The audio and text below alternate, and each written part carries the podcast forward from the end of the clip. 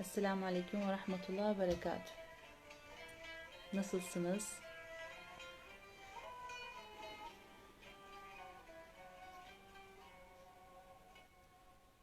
Hayırlı geceleriniz olsun.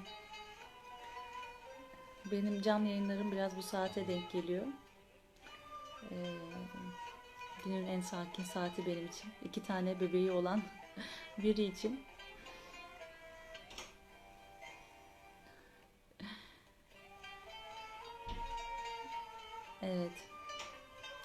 Bugün ne konuşacağız? Bugün e, mizaçları konuşacağız sizlerle.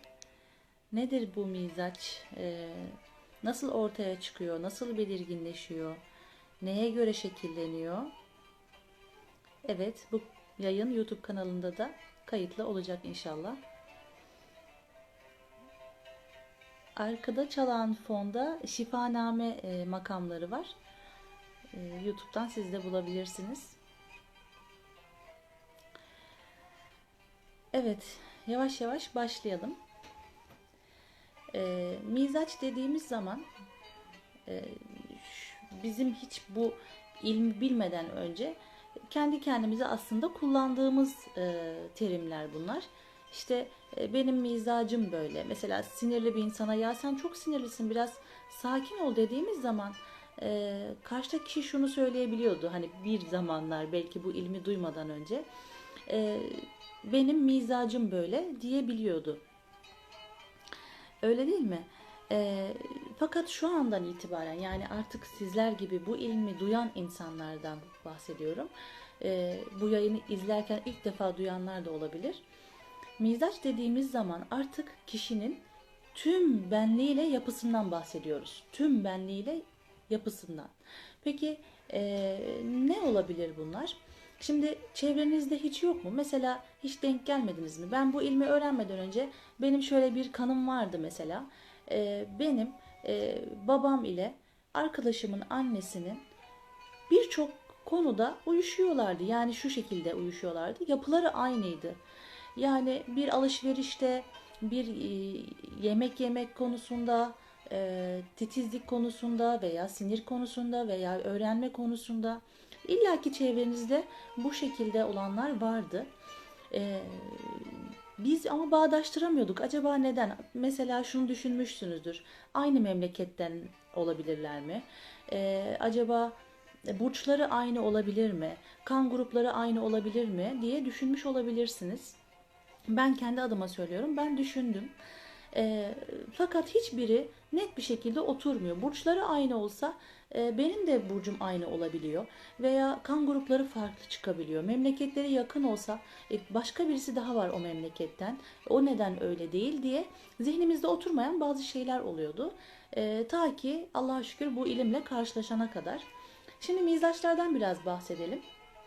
Mizaç dediğimiz zaman aslında e, bizler dört elementin insan üzerindeki tecellisinden bahsediyoruz ama bunun daha da öncesine gidersek e, alemin yaratılışında e, belli bir kaynak kullanılmış. Yani Rabbim e, alemi yaratırken bir kaynaktan onları devam ettirmiş, yaratmış.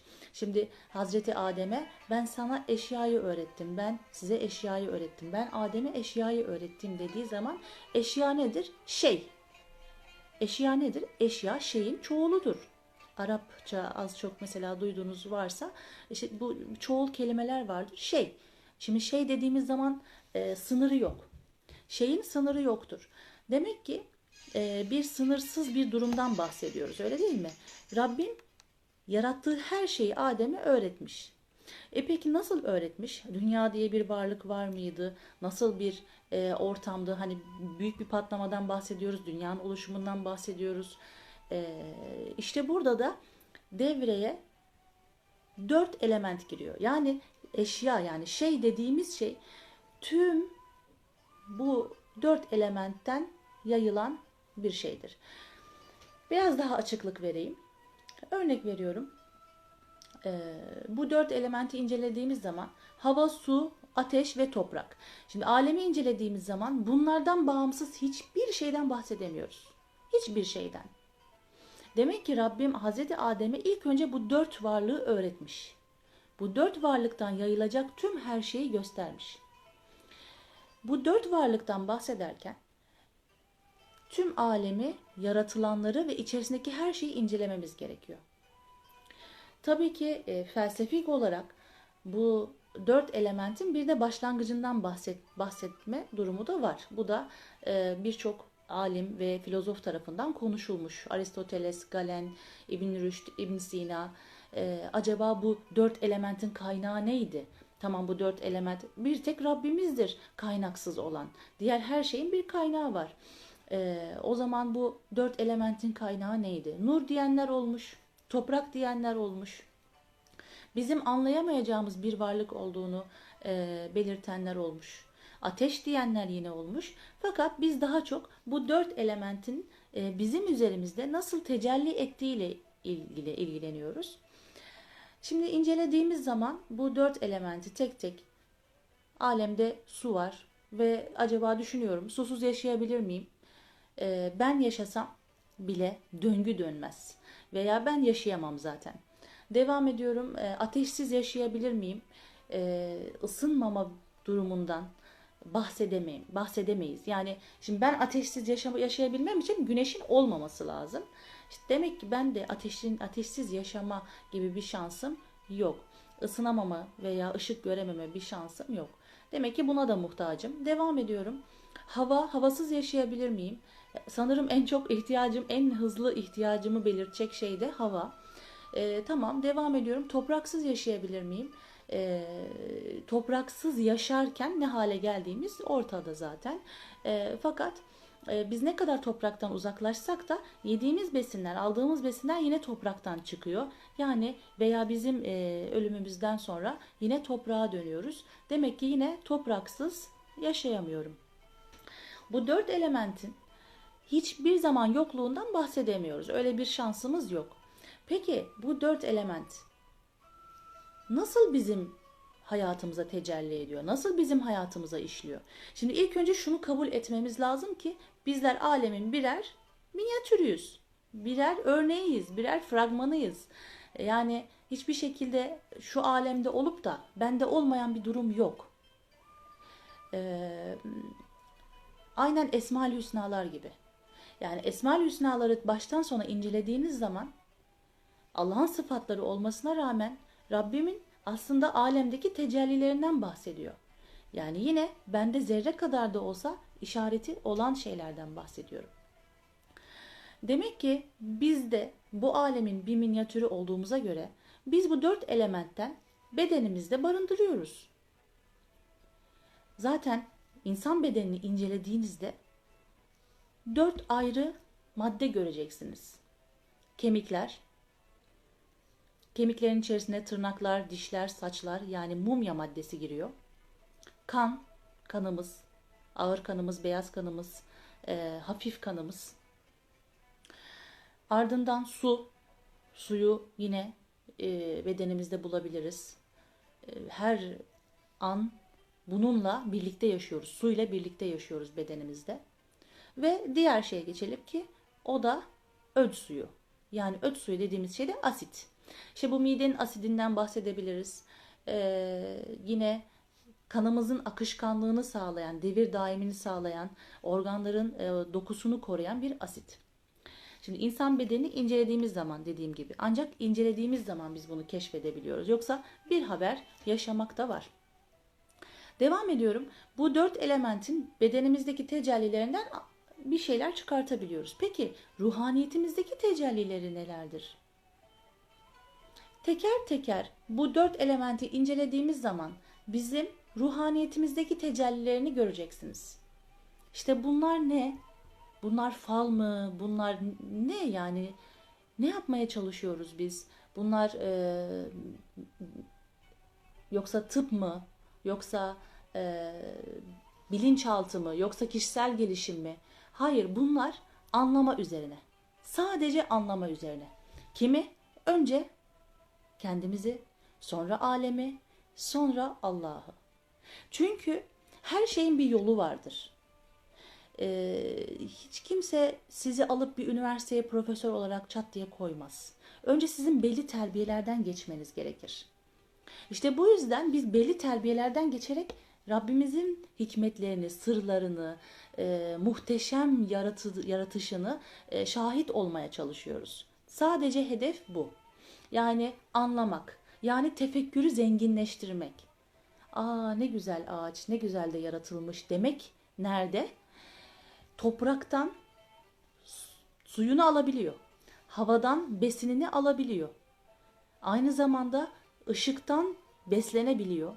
Demek ki bu ağaç bile dört tane elemente muhtaçken ben nasıl muhtaç olmayacağım?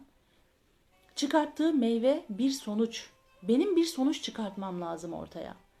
Bu ağaç dört elementten beslenip ortaya bir meyve, bir sebze veya bir çiçek çıkartıyor. Peki ben ne yapıyorum? Ben bir şey çıkartmam lazım. Demek ki benim bu, bu dört elementten, dört hılttan eşit şekilde beslenip doğru bir şey ortaya çıkartmam lazım. Mizaç dediğimiz şey sadece bir beslenme şekli, sadece bir işte e, burç gibi ben hangi mizaçtayım öğreneyim e, oyunu veya eğlencesi veya kişisel gelişimi değil. Aslında tüm hikmetleri içinde barındıran bir hazine. Doğru anlayacağız inşallah. Devam edelim. Teker teker şöyle bir e, elementleri inceleyelim. E, bir ateş hayal edin önünüzde. E, bu ateşe baktığımız zaman ne görüyoruz? E, bu ateşe baktığımız zaman e, sürekli yukarıya da doğru harlanan bir şey görüyoruz. Yukarıya doğru harlanıyor. Peki e, bu yukarıya doğru harlandıkça ben ona engel olabiliyor muyum? Yani kendi bedenimle ona engel olabiliyor muyum? Hayır, olamıyorum. Alta doğru daha e, geniş, üste doğru daha sivri, e, üstü daha kızarık, altı daha e, rengi açık e, ve sağa sola yalpalayan bir madde görüyorum, bir varlık görüyorum.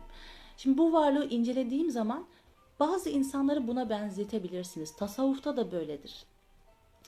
Bazı insanları e, alimler bazen hayvanlara, bazen bazı bitkilere, bazen bazı rüzgarlara benzetirlerdi.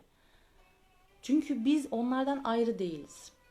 Bazı insanlara bunu benzetebilirsiniz. Peki suya geçiyorum. Suya baktığım zaman girdiği kabın şeklini alıyor su. Yani su hiçbir zaman sivrilemiyor. Koyduğunuz kabın genelde şeklini alıyor. Ve aynı zamanda su yavaş. Hızlanması için muhakkak bir güç gerekiyor, bir tepki gerekiyor. İnşallah kaydedeceğim. Bu e, suyu mesela bir rüzgar gerekiyor veya bir e, fiskiye gerekiyor, bir motor gerekiyor onu güçlendirmem için. Fakat suya baktığım zaman ne kadar berrak öyle değil mi? Ve e, ne kadar da çabuk kirlenebiliyor ve kirini belli ediyor. Müthiş. Su kaldıkça kaldıkça ne oluyor? Bozuluyor. Su kaldıkça bozuluyor. Demek ki bazı insanlar var. Aynen bu karakterde, bu huyda. Subhanallah. Çok çok müthiş bir şey.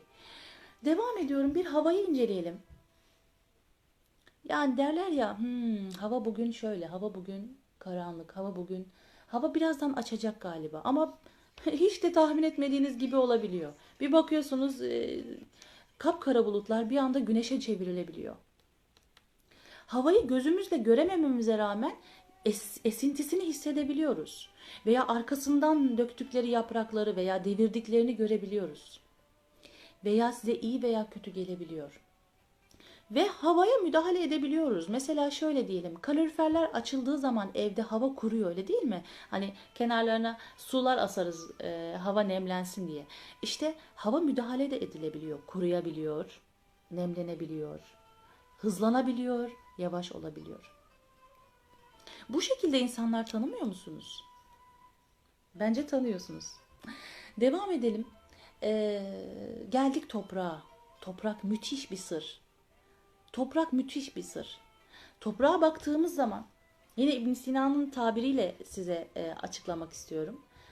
E, baktığın zaman diyor insanın nefsi der ki bu da neymiş ya?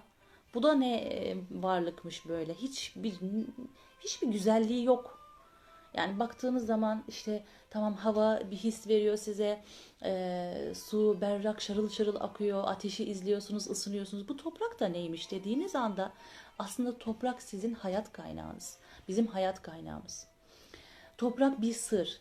Toprağın altındaki hazinelerden bir haberiz. Toprağın altındaki kaynaklardan, sulardan, mağaralardan, e, madenlerden, elmaslardan bir haberiz. Toprağa bir şey ektiğiniz zaman bir nokta kadar verdiğinizde size bir bahçe, bir orman verebiliyor. Ama şartları var. Maalesef toprağın da şartları var. Toprak diyor ki benimle ilgileneceksin.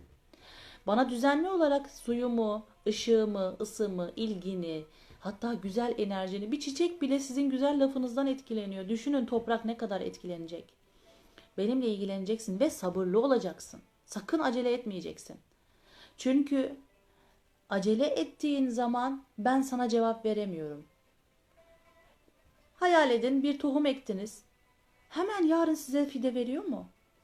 Bekliyoruz, bekliyoruz, her gün inceliyoruz, bekliyoruz ancak sabır ve istikrar istiyor. Yok mu böyle tanıdıklarınız? Bence var. evet, devam edelim. İşte bu e, varlıkların insan üzerindeki tecellilerinden bahsediyoruz. E, hepsi ne kadar da müthiş ve sırlı. Ve bunlar sadece bizim e, o açılımlara çalışan zihnimizle anladıklarımız. Bir de bizim anlayamadıklarımız var.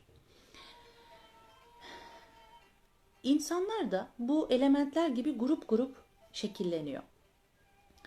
Bir insana bakıyorsunuz ki ne kadar kendini terbiye etmek isterse istesin. Profesör olmuş, doktor olmuş, doçent olmuş. Odasına giriyorsunuz, kapıyı çalıyorsunuz. Ne var? diyor. Örnek veriyorum. Ama o adamın yaptığı iş mükemmel bir iş. Ta uzaklardan, nerelerden hastaları geliyor. İnsan şöyle diyebilir. Ya bu adamın bu tepkisine, bu öfkesine, bu sinirine mi geliyorlar? İşte bu da mizaçların olumlu ve olumsuz taraflarından bahsediyoruz. Örneğin bir safravi. Ne kadar öfkeli gibi dursa da, ne kadar ani tepkiler verse de, ne kadar sinirli gibi görünse de bu mizaçtaki insanlar işlerini dört dörtlük yaparlar. Ve çocuklara ve yaşlılara zaafları vardır. Ama kendi yaşıtlarıyla ilgili, gençlerle ilgili, gücü yeten güçlülerle ilgili işte orada kategorize ederler. Ne gibi? Mesela bir safraviye dediniz ki işte bizim bir komşumuz var. Yardıma ihtiyacı var. Sen de yardım etmek ister misin? Öyle mi der? Peki kaç yaşlarında bu insanlar? İşte genç karı koca. Çalışıyorlar mı? Ee, çalışmıyorlar. Neden çalışmıyorlar? Bak bana. Ben sabah bir işe gidiyorum, akşam bir işe gidiyorum. Ee, boş zamanlarımda da oturuyorum şununla ilgili bir ne yapabilirim diye düşünüyorum. Ben çok mu zenginim? Ben de çabalayarak çalışarak kazanıyorum.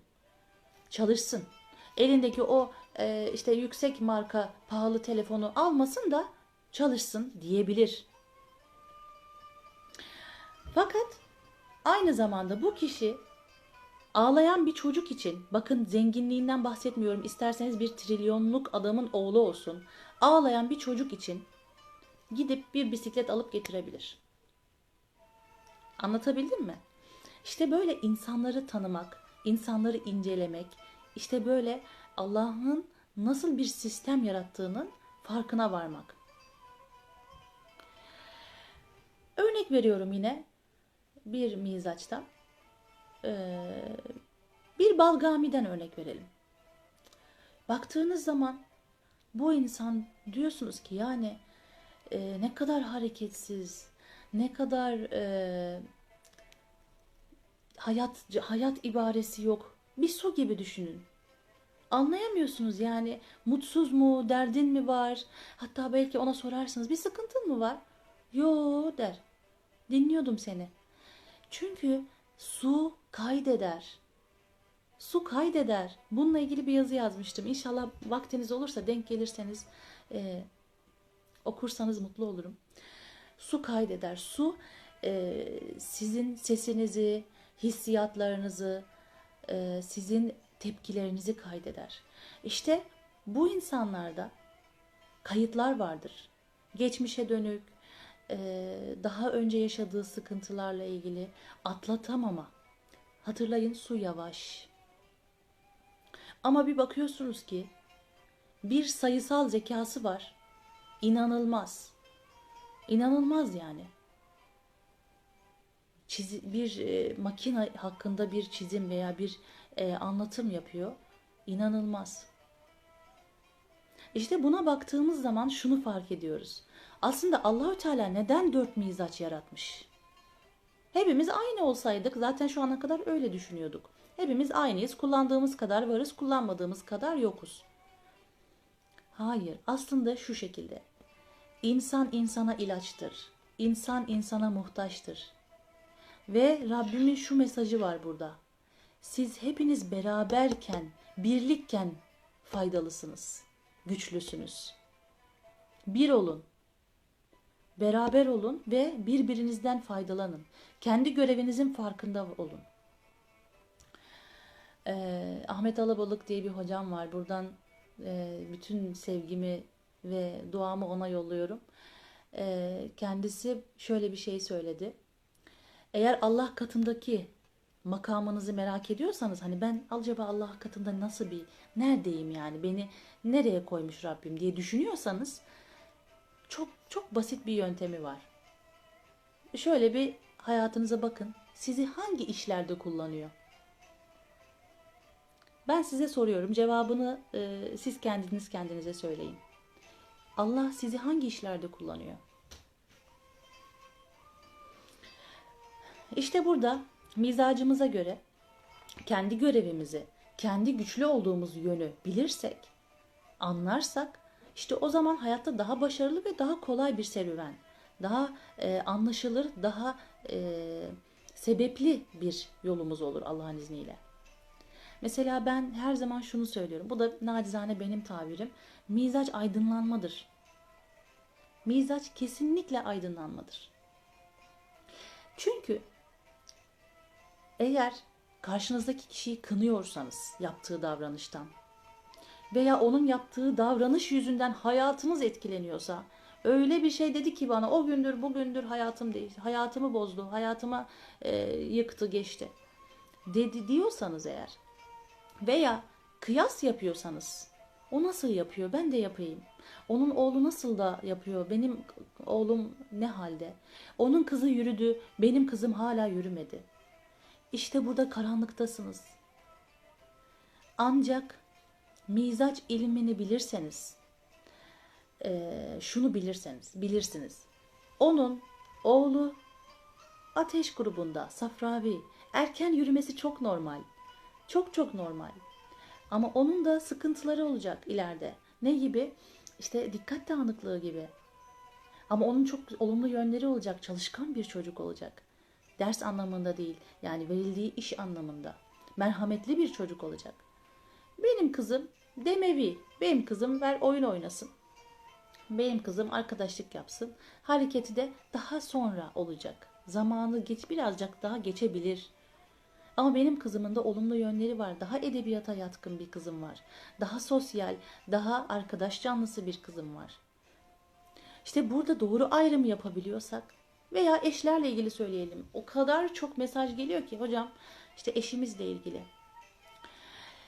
eşinizi değiştirme yoluna gidiyorsanız ya ben bunun bu huyunu değiştirmem lazım. İşte siz yine karanlıktasınız. Nasıl bir karanlık bu? Çıkmaz bir sokak. Asla cevabını alamayacağınız bir yol. Fakat e, şunu bilirseniz benim eşimin mizacı toprak yani sovdavi.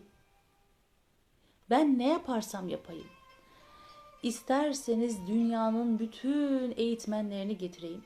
O sadece istediği kadarını alır. İşte burada toprağa dönelim bakalım. Toprak sadece istediğini alır içeriye. İşte burada anlamak. Ama şunu keşfedersiniz. Benim eşim derin bir adam. Evet kolay kolay sindiremiyor, içeriye kolay kolay alamıyor. Evet emeklerimin karşılığını çat diye veremiyor. Ama uzun vadede vefalı bir insan ve çok adaletli bir insan. Onun mizacı bu. Ve kendi mizacınızı bilirseniz, kendi mizacınıza göre hayatınızı şekillendirirseniz o zaman hastalık anlamında da, ruhsal anlamında da dengeli olursunuz. Şimdi biz hep ruhsal yönden bahsettik. Tabii ki bunun hastalık yönü de var. Yani nasıl hastalık yönü olabilir? Topraktan, sudan, havadan bahsettik. Peki bu toprak, hava, su hepimizde var. Öyle değil mi? Mesela ben su dedim. E, hocam bende su var o zaman ben balgami miyim? Hayır. Hepimizde su var. E bende kemik de var o zaman ben sovda mıyım? Hayır. O da bende var. İşte bu nasıl belirleniyor? Bu kişideki o elementin, o hıltın, artık biz element demiyoruz, mizaç ilmine hılt olarak geçiyor. Ahlata arba, dört element, dört hılt. Bu hıltın sizdeki artışma yani fazla olma durumundan bahsedebiliyoruz. Bu fıtrat olarak böyle. Bunu değiştiremiyoruz.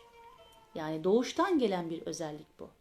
Bunu keşfetmek bize düşüyor. Değiştirmek, şekillendirmek değil. Bunu keşfetmek.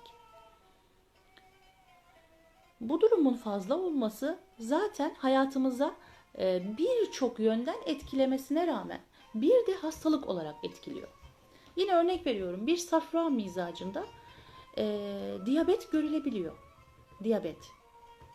Şimdi bunu anatomik olarak, bilimsel olarak incelediğimiz zaman safra suyundan yani öt suyundan kaynaklanan bir asidin karaciğere ve pankreasa etki etmesi ve oradaki e, oluşumu zedelemesinden kaynaklanıyor.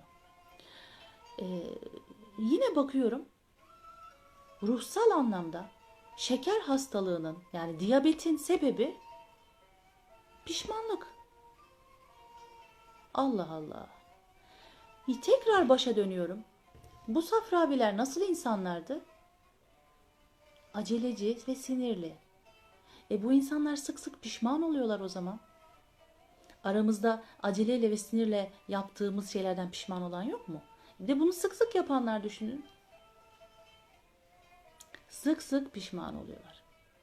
İşte pişmanlığın sonucunda karaciğer rahatsızlığı ve yine tekrar aynı noktaya geldiğimizde safra suyundan yani öt suyundan kaynaklı bir karaciğer rahatsızlığı, bir pankreas etkilenmesi ve diyabet. Müthiş değil mi? Hani burada e, e benim mizacım ne durumu değil bu. Bu alemi anlamak, Allah'ın hikmetini anlamak, sırları anlamak. Tabii biz sırlara vakıf olamayız. Biz sadece işte ucundan ucundan faydalanabiliriz. Sadece e, hani tanıyan sever ya. Çok seviyorum bu sözü. Mutlaka bir yere yazın. Öyle bir yani evinizin en büyük e, yazısı bu olsun. Tanıyan sever. Eşinizi tanıyor musunuz? Çocuğunuzu tanıyor musunuz? Kendinizi tanıyor musunuz? Peygamberinizi tanıyor musunuz? Allah'ı tanıyor musunuz? Sevmek ancak tanımakla oluyor. Tanımadan maalesef olmuyor. Dilimizde oluyor da ruhen bedenen kabullenemiyoruz bir türlü. Tekrar devam edeyim. Bir balgami hastalığından bahsedelim. İşte boğazla ilgili problemler, tiroidler, işte e, nefesle ilgili sıkıntılar. Baktığım zaman yine suyla, sıvıyla ilgili işte geniz akıntıları. Bu da vücuttaki bu sıvının, suyun yanlış bölgelerde artması ve olmayan bölgelerde oluşması. Yanlış bölgelerde artması, olması gereken bölgelerde de azalmasından bahsediyoruz. E peki e, bu sebepten dolayı bu kişilerde bu rahatsızlık görülebiliyor ama galebe halleri yani artış durumlarında daha fazla. E, peki bunun ruhsal sebebine bakalım. Az önce safraya yaptığımız gibi ruhsal sebebinde de boğaz boğaz bir birleşim noktasıdır. Bakın beynimiz ile kalbimizin birleşim noktası. Ara yol, dar bir sokak. Buradan geçen burayı halleden, bu noktayı halleden çoğu şeyi halleder. Şu kalple beynin arasındaki yolu doğru şekilde açan kişi, doğru şekilde kullanan kişi çok başarılı olur maddi ve manevi anlamda ve mutlu olur, rahat olur. Lütfen başarı deyince böyle işte çok para kazanan bir yerlere gelmiş insanlar hayal etmeyin. Sabah mutlu uyanıyorsanız başarılısınız. Gece vicdanınız rahat uyuyorsanız başarılısınız hedeflerinize ufak ufak yaklaşıyorsanız evladınız ve eşinizle birbirinize doğru iletişim kuruyorsanız başarılısınız.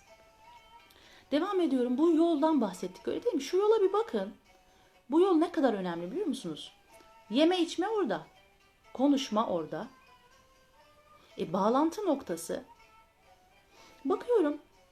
Balgamilerde hep kendini ifade edememe, çekinme, utanma, ee, boğazla ilgili işte beyniyle kalbi arasında sıkışma. Bunu görüyorum. Gördünüz mü? Mizaç nasıl insanın ruhaniyetini ve bedenini etkiliyor? Yani bu böyle bir e, kişisel gelişim testi, işte karakter testi gibi bir şey değil. Bu çok daha hikmetli bir şey. Lütfen buna e, bir beslenme tedavisi veya bir e, burç gibi bir yorum bak, gibi bakmanızı istemiyorum. Özellikle bu yayını izleyen herkesin e, evet ben gerçekten kendimi tanıyıp sonra alemi tanıyıp sonra Rabbimi tanımak istiyorum demesini istiyorum. Çünkü kendinize baktığınızda gördüğünüz her şey bu alemde var. Ve Kur'an'da insanı kullanma kılavuzu olduğu için de onun içinde de var. Sadece Kur'an'ın bir yöntemi var. İpucu verir, gerisini sen çöz der. Mesela demir. Demir. Demir eksikliğim var diyoruz. Bedenimde var. E dışarıda demir demiri dokundum. Demir masa yaptırdım. Demir var. Kur'an'da Hadid suresi var. O da demir demek. Sadece dediğim gibi bunlar birer ipuçları. Sana demiri vermiş. Sen elması anla, altını anla. Bilim insanlarından şöyle yazılar okuyor, okuyorum. Mesela insan ayak tırnağının e, binde birinde altın olduğunu söylüyorlar. Altın. Yani bu nasıl olabilir? Vücudumuza bakır madeni var. Bakır maddesi var. Ve bakır bileklik takıldığında veya bir madde kullanıldığında vücut onu birbirine dengeliyor. Gerçekten insan alemin minyatürü. Zerre aleme gebe. Zerre aleme gebe. İşte bu yüzden e, tasavvufta e, ilk başlayanlar için toprakla uğraştırırlar. Yemekle uğraştırırlar. Hemen öyle gel bakalım seninle zikir çekelim, sen tasavvufa bir başla gibi asla başlamaz. Önce bir iş yaptırırlar, bir temizlik yaptırırlar, bir topraktan bir şeyi çıkarttırırlar, çapa yaptırırlar. Çünkü onlardan hedefi şu. Önce bir çevreni bir, bir tanı. Sen daha bugüne bugün bir tane çöpü yerden kaldırmamışsın gelip burada tasavvuf ehli mi olacaksın? Önce bir çevreni bir bak. Bak bir sen çamaşır yıkamak neymiş? Bir daldan sebze kopartıp başka birisine yedirtmek neymiş? Bir ekmek oluşana kadar nasıl zahmetler geçiyor bir bak bakalım neymiş deyip de o insanı bir yerlere alıyorlar. Anlatabildim mi? Yani yolun başı tanımakla geçiyor, başlıyor. Ve bizim e, hedefimiz şu olmalı. Bu yol nasıl geçiyor? Bu yolun sonunda ne olacak değil. Bu yol nasıl geçiyor? Şimdi cennet için ibadet etme ne kadar normal görünse de aslında derin düşünen insanlar için o kadar uzak. Çünkü ben cennet için değil, ben o sevgilinin Allah'ın yolunda, bana beni yaratan, bana nimet verenin yolunda nasıl yaşıyorum? Onun dediklerini yapıyorum ve ona yaklaşmaya çalışıyorum. Bana tavsiyelerine uyuyorum gibi yaşamak çok daha derin Bakın ha, bu doğru bu yanlış demiyorum. Zaten e, estağfurullah öyle bir yetkide değilim. İkisi de doğru. Ama böyle yaşamakla öyle yaşamak. Tad alarak, zevk alarak yaşamak ve sadece mecburiyetten yapmak. Hani şöyle duygularınız varsa ya ben namaz kılıyorum ama ya neden kılıyorum? Oruç tutuyorum ama çok zorlanıyorum. Çünkü neden bu zorlanmalarımızın sebebi neden biliyor musunuz? Yani bu e, bunu yaşayan insanlar, bunu bana yazan insanlar ciddi insanlar. Yani ben burada işte şu kişi bana yazdı demiyorum diye işte komşunuz yazıyor ya veya yoldan geçen biri yazıyor sanmayın. Gerçekten ciddi insanlar bunu bana yazıyor. Yani yapıyorum ama tad almıyorum. Çünkü tek bize öğretilen bu farz, bu farz, bu farz, bu yasak, bu yasak, bu yasak. Şimdi neden? Ne için? Yaparsam bana neler hissettirecek? Burada sorgulamak değil. Sakın sakın sorgulamak zannetmeyin. Bu anlamak, tanımak. İşte burada zenginleşiyoruz. İşte burada zihnimiz açılımlara sebep oluyor. Ve şunu size söyleyeyim. Bu da bir e, yani ben şu an yavaş yavaş yaşadığım bir şeyi size anlatmak istiyorum. Belki siz de yaşarsınız, mutlu olurum.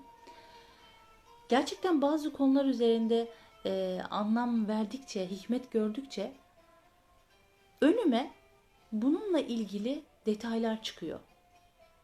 Çünkü doğru yoldaysanız hayat size iş ve iz ve işaretler gösterir. Bu taraftan git. Aynen bir mesela Ankara'ya gittiğinizi düşünün arabayla. Doğru yoldaysanız Ankara'ya 100 kilometre, Ankara'ya 80 kilometre, Ankara'ya 60 kilometre gibi tabelalar görürsünüz. Ama yanlış yoldaysanız bir türlü o Ankara yazmaz. Anlatabildim mi? Yani sizin karşınıza müthiş işaretler çıkacak. İnanamayacaksınız. Şimdiye kadar nasıl bundan haberim yoktu diyeceksiniz. Gerçekten açılımlar müthiş size fayda edecek. Ee, gerçekten sizi yoldaş olarak görüyorum kendime. Böyle derdimi anlatabileceğim. Hani daha geçen gün düşündüm. Biz küçükken annemle birlikte işte Almanya'dan hacılar gelirdi Medine'ye. Ee, onlarla toplanırdık. Annem onlara sohbetler ederdi. O zaman ben de küçükken her şeyi dinlerdim. Ee, hiç öyle ortamlar kalmadı. Gerçekten e, çok azaldı. Ee, bizim sohbet ortamımız sosyal medya oldu. Ama işte şunu diyebiliyoruz. Sosyal medya tehlikeli ve aynı zamanda faydalı. Aynen bıçak gibi.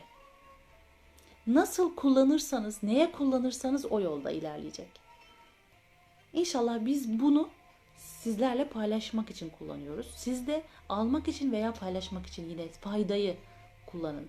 Çünkü gerçekten bıçak gibi. Ve yine size şunu söylemek istiyorum.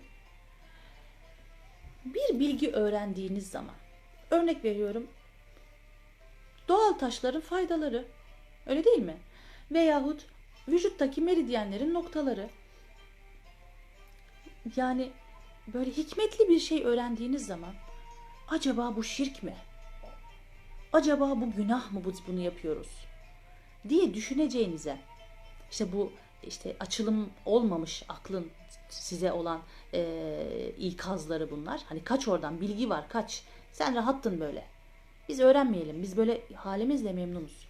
İşte öyle bir şey aklınıza geldiğinde ilk sizde şunu oluşmasını isterim. Ya Rabbim buna da mı sır vermiş? Buna da mı fayda vermiş? Çünkü Kur'an'da geçiyor. Bütün alemi sizin hizmetinize koyduk. Bütün alemimizin hizmetinize verdik. Doğal taşlar da neymiş yani öylesine çıkmış renkli renk. E, benim hizmetime verdiyse ben o zaman kullanıyorsam kullanırım, kullanmıyorsam kullanırım. Bu neye benziyor? Bir otele gittiğinizi düşünün. Beş yıldızlı bir otel, müthiş bir otel. Ama siz ne yapıyorsunuz? Banyo küvetine yatak serip orada uyuyorsunuz. İşte harika bir manzarası var, müthiş bir yatağı var, ee, işte buzdolabı envai çeşit dolu. Ee, işte makinalar var, masaj koltukları var. Ama siz yok ben onlara de istemiyorum, onları istemiyorum. Ben işte şu şurada yatıp gideyim onlar tehlikeli. Korkuyorum. Biz bu durumda mıyız? Yani biz alem şu anda ne beş yıldız, milyon yıldızlı bir ortam. Fakat biz sadece işte o küvetteki yatak gibi yaşamak istiyoruz. Neden oradaki bize bizim hizmetimize verilmiş eşyaları, varlıkları, maddeleri kullanmayalım ki? Ama nereden geldiğini, neye hizmet ettiğini ve benim ne kadarını alacağımı bilemiyorsak önce onu öğreniriz.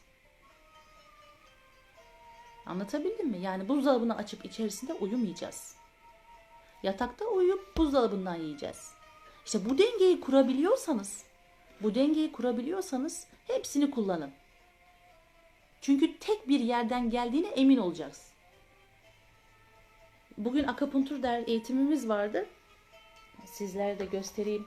Şöyle e, şey e, insanın bedeniyle hakkında belli yerlerle ilgili çalışıyorum.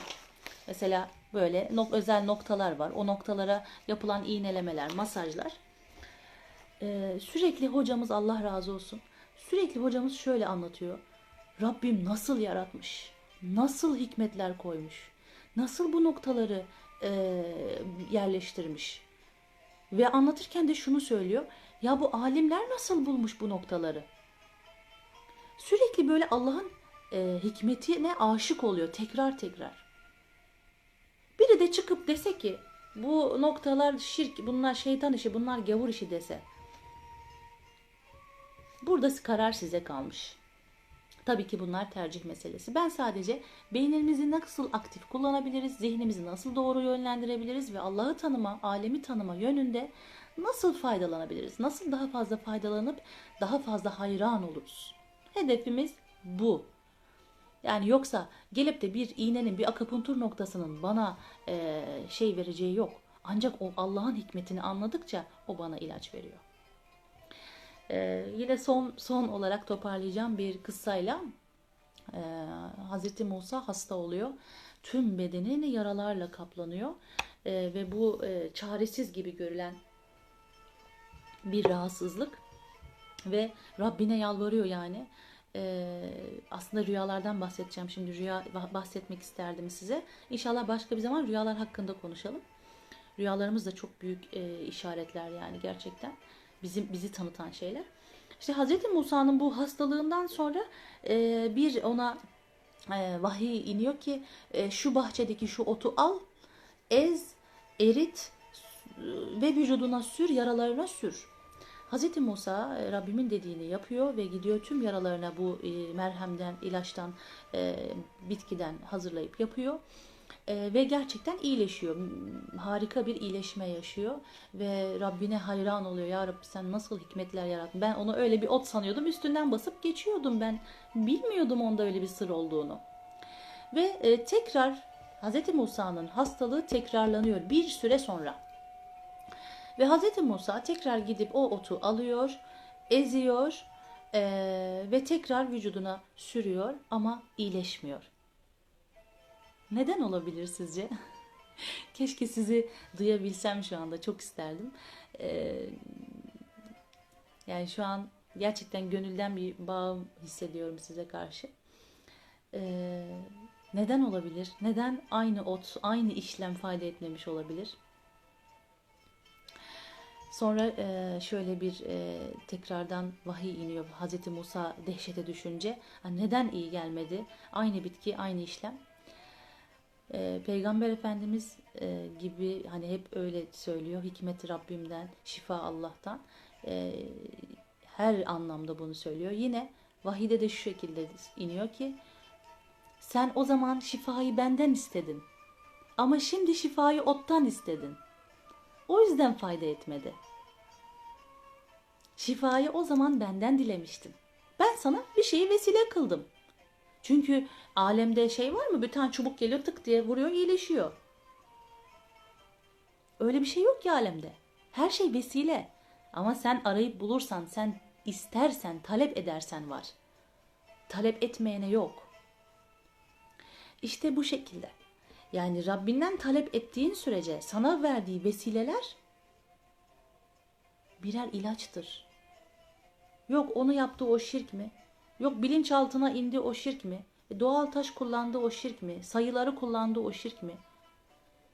Yani merak ediyorum ya Allahü Teala'nın iradesi dışında ne var ki şirk olabilecek? Ama senin zihninde şirk varsa o başka. O başka. Bu ilacı içiyorum, bu ilaç beni iyileştiriyor dediğin anda da sen şirke giriyorsun. Veya e, bu sayı beni iyileştirdi dediğin anda da şirke giriyorsun. Ama bu sayının nasıl bir hikmeti varmış? Yani Allah bu sayıya bile mi bir mesaj yüklemiş veya bu bitkiye bile mi bir mesaj yüklemiş dediğin anda ya Rabbi nasıl bir alem burası? Seni sen bir e, ale bir deryasın seni anlamakla bitmez. Ama ben seni anlamak için her gün çabalayacağım. Bu vesilelerini en güzel şekilde kullanacağım diye düşünmek nerede? O nerede? Neyse. Ee, yine mizaçlar derken konu nereye geldi? Mizaçlara geldiğimiz zaman aynen mizaçlarda birer anlama, yakınlaşma ve e, tanıma vesileleri. Ee, ben nacizane fikrim mizacınızı öğrenin. Çocuğunuzun, eşinizin mizacını öğrenin. Ee, ve bu şekilde hastalıklar tedavi edilebiliyor. Bu şekilde beslenmenin faydalı olanı, e, zararlı olanı keşfedilebiliyor. İnsan kendini tanıyor. Evet ya ben gerçekten böyleyim. Benim neden böyle bir huyum var? Ben bunu bir halledeyim. Bakın halledeyim derken bunu yok edeyim değil. Bunu iyiye kullanayım. Kendime hizmet ettireyim bu duygumu. Çünkü yok etmek bizim fıtratımızda yok. Bize o güç verilmedi. Hep yok etmeye çabalıyoruz ya. Bize o güç verilmedi. Anca bastırabiliriz. Ve o da yanlış bir şekilde filizlenir bir yerden çıkar. Biz bunu kendi e, emel, emellerimize göre kullanırsak işte o zaman fayda var. Hazreti Ömer'in öfkesini İslam'dan sonra nasıl kullandığına bir bakın. Yok mu etmiş? Hmm, sen artık Müslüman oldun. Sana öfke möfke yok. Mülayim birisi olacaksın mı dendi ona. Yoksa neye kullandığını ve nasıl e, şekillendirdiğine mi bakacağız?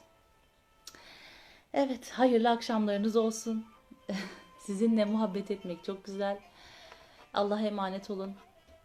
Ee, diğer yayınları da izlemek isterseniz e, Zeynep Işık Büyükbay diye yazarak YouTube'da bulabilirsiniz. Ee, Allah'a emanet ediyorum hepinizi. İnşallah e, size zerre kadar bir faydam olduysa ne kadar mutlu bana. Ee, hepinize sevgi dolu